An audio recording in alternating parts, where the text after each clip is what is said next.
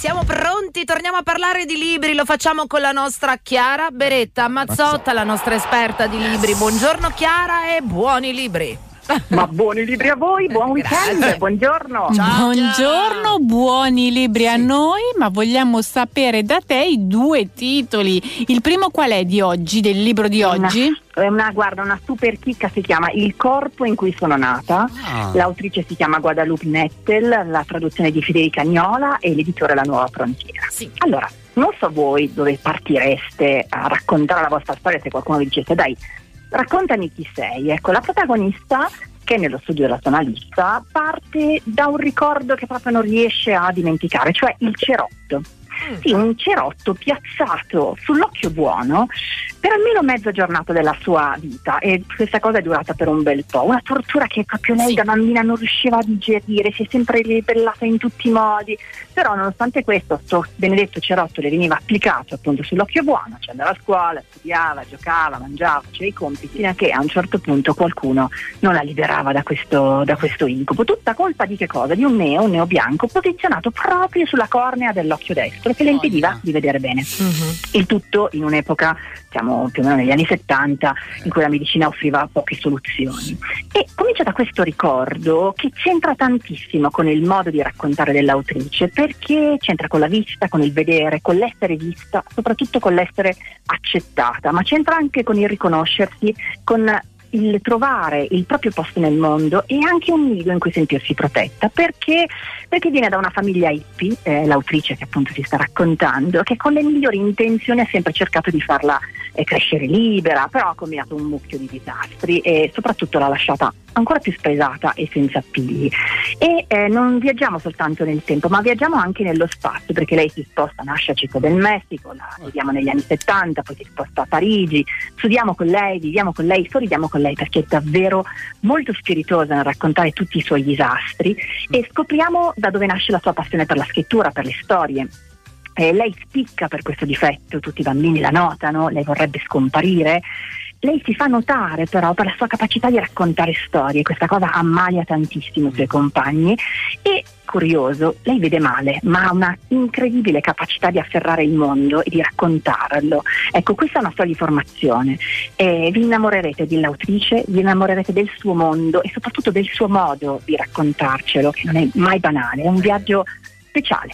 Bello. Il corpo da cui sono nata di Guadalupe Nettel, la traduzione di Federica Agnola e l'editore La Nuova Frontiera. Il secondo libro invece? Titolo curioso, ma mo ve lo spiego, è La rana bollita. La rana bollita, l'autrice è Marina Innorta e l'editore è Sonzogno. Allora, c'è una storiella, probabilmente la conoscete molto bene, no? Che racconta di una rana che sta in una pentola d'acqua e sta comodissima in questa pentola d'acqua, non si accorge sotto questa pentola d'acqua c'è un fuocherello acceso, quindi lentamente la temperatura dell'acqua cresce, ma lei sta bene, ci sguazza in quest'acqua che piano piano si fa sempre più calda, ma ci si abitua a questo calore che cambia, e quando si accorge che l'acqua è diventata davvero bollente è troppo spostata e non riesce a scappare, quindi muore bollita. È finito il libro praticamente. Da questa storia si parte, in realtà a parlarne è stato famosissimo Chomsky, insomma si parla proprio del principio della rana bollita. E cosa vuole dirci questo principio? Che spesso noi esseri umani tendiamo ad abituarci alle situazioni spiacevoli, per cui non ci accorgiamo delle cose che ci stanno succedendo quando sono ormai troppo difficili da gestire, ed è un esempio perfetto per raccontarci qual è il vero centro, il vero focus di questo libro, cioè l'ansia. Perché l'autrice che si racconta la sua esperienza con l'ansia, e direi che in questo periodo storico, insomma, siamo stati un po' bersagliati tra Covid e guerra vera, tutti abbiamo a che fare appunto con problemi di questo tipo. Esatto.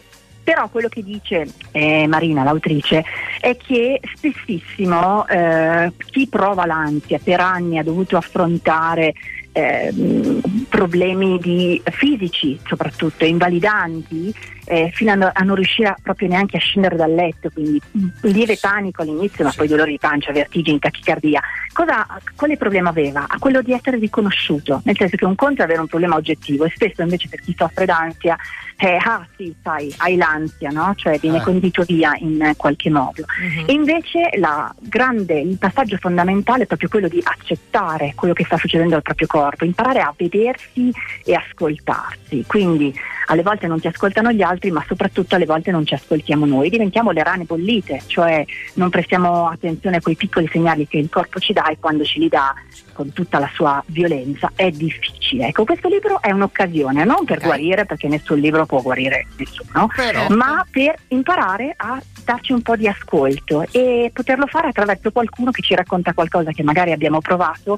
Specchiarsi negli altri sempre una bellissima zattera. È vero, verissimo. Sì, è vero. Wow, che belli i libri di oggi, Chiara, due bei libri corposi. Il secondo, La rana bollita di Marina Innorta, l'editore Sonzogno. Come sempre grazie mille per i tuoi suggerimenti di lettura. Ricordiamo il tuo blog bookblister.com, dove troveremo questi due libri ma tantissimi altri, giusto? Sì, nei momenti difficili i libri aiutano sempre, una manina la allungano, quindi date un occhio. Grande verità, Chiara, grazie mille. Buon weekend e buoni libri. Buon weekend a te, grazie a Chiara Beretta Mazzotta. Ciao ciao.